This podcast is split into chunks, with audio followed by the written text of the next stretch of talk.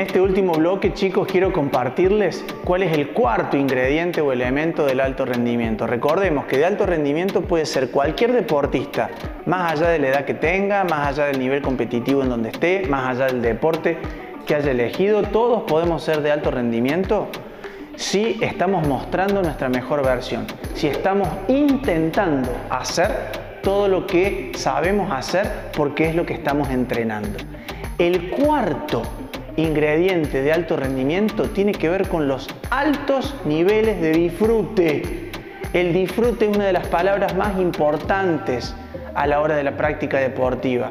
Todos hemos empezado a jugar a algo porque nos gustaba y mientras nos seguía gustando lo seguíamos haciendo.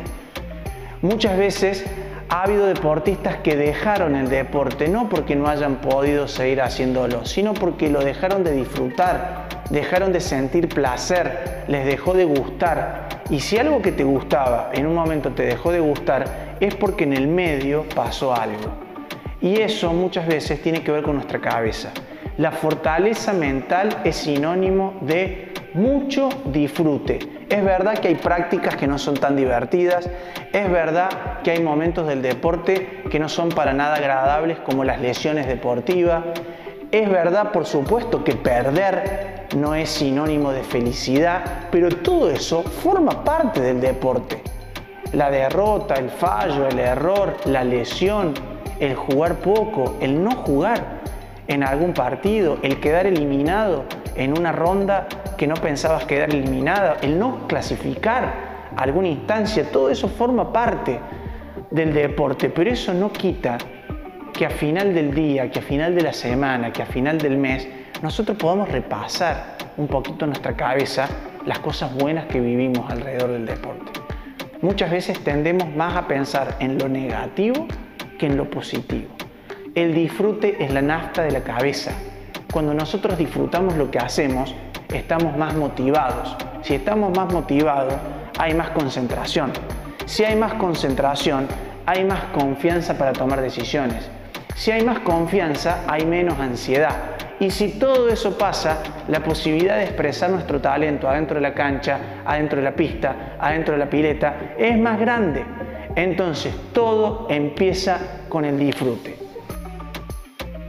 Una de las cosas que a mí más me marcó la diferencia en los últimos años fue tener un equilibrio en mi vida. Eso me permitió rendir de la mejor forma.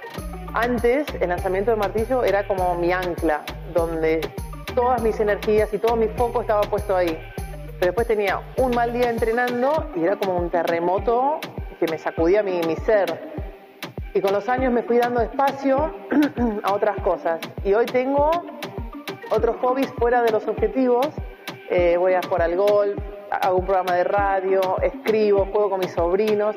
Y todas esas cosas que me permiten hacer un cable a tierra y disfrutar, después me dan energías renovadas para estar con todo ante mi objetivo.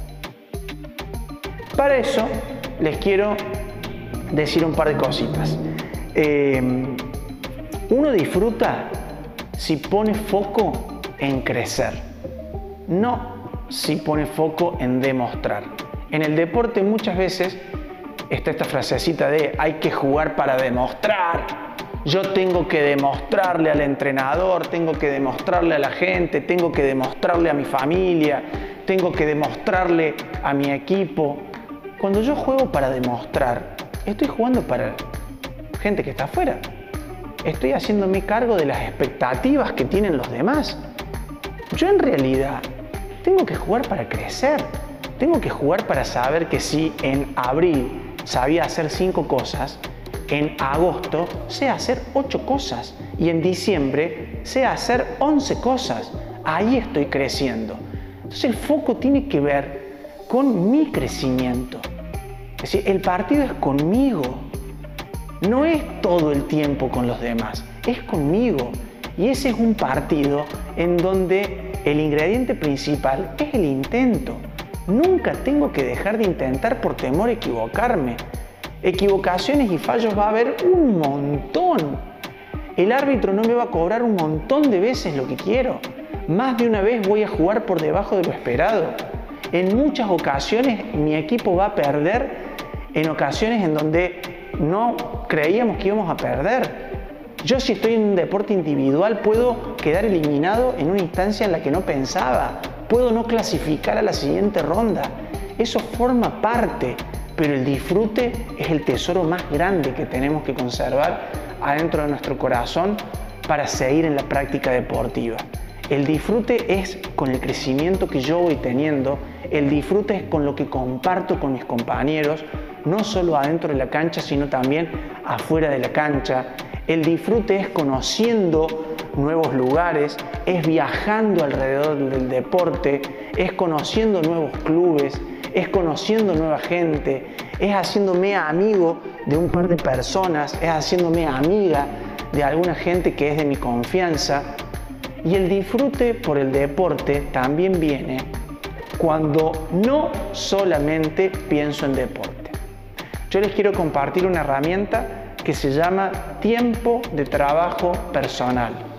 El tiempo de trabajo personal es poder hacer un listado en una hoja, en el celu o en la compu, es hacer un listado de las cosas que a mí me gustan hacer y que no tienen que ver con el deporte que estoy practicando.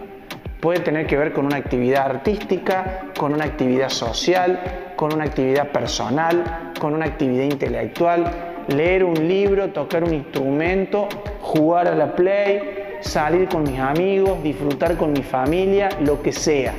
Pero tienen que hacer un listado de las actividades que a ustedes les gusta hacer y tienen que dedicarle tiempo a esas actividades. ¿Cuánto tiempo? El tiempo posible, el tiempo que sea viable, pero hay que dedicarle tiempo a hacer actividades que no tengan que ver con el deporte, porque si no, nuestra cabeza se puede quemar de la práctica deportiva. Si todo el tiempo yo tengo una luz prendida, en un momento esa luz se quema.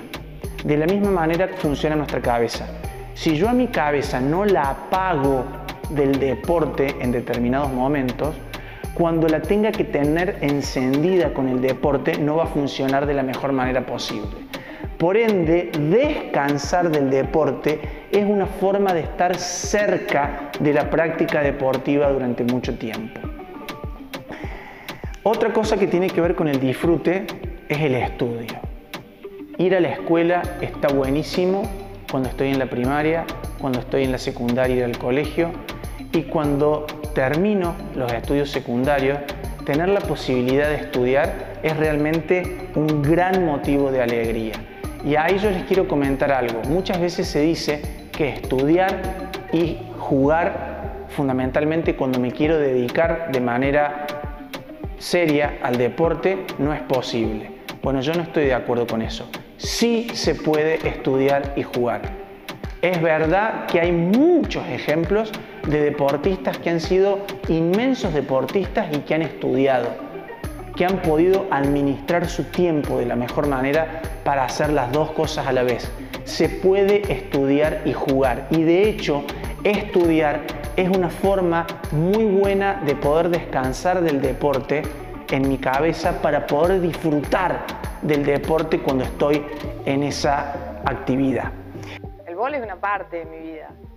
Eh, yo también estudio, estudio a distancia licenciatura en turismo, que, es súper importante y a mí cuando arranqué la carrera me ayudó mucho a apagar la cabeza, como decimos, ¿no? Porque en un momento en mi vida, si era solo volei, era eh, casa, entrenamiento, eh, dormir, volver todos los días, ir a jugar el fin de semana, el, domingo libre y así toda la semana. Entonces, entrar en una rutina en la cual es difícil después hacer otras cosas, ¿no? Pero no, eh, familia, eh, mi marido, el estudio, ir a cenar con amigas, hay un montón de cosas que también son importantes y que, y que hacen después que vos en la cancha este, a mí me pasaba más tranquila, ¿no? Porque estaba todo el día con la rutina, con el vóley, con el entrenamiento, como que no pagaba la cabeza nunca de lo que era el vóley. Entonces, yo creo que el estudio me ayudó mucho a a darle un, espacio más a, todas las otras cosas que también son importantes y ser, como por ahí decimos, la jazz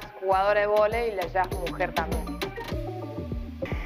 Yo quiero cerrar este espacio de capacitación con ustedes diciéndoles que entre las muchas emociones que nos suceden a los deportistas mientras entrenamos, mientras competimos, después de que competimos. Hay una que en mi caso fue particularmente agria, fea, y es la emoción del arrepentimiento. Y uno se arrepiente no cuando pierde, sino que uno se arrepiente cuando no intenta todo lo que podría haber intentado en un partido, en una carrera, en una prueba. Intentar no nos obliga a lograr. Intentar no nos obliga a que sí o sí tiene que salir bien. Intentar es tratar de hacer lo que sé.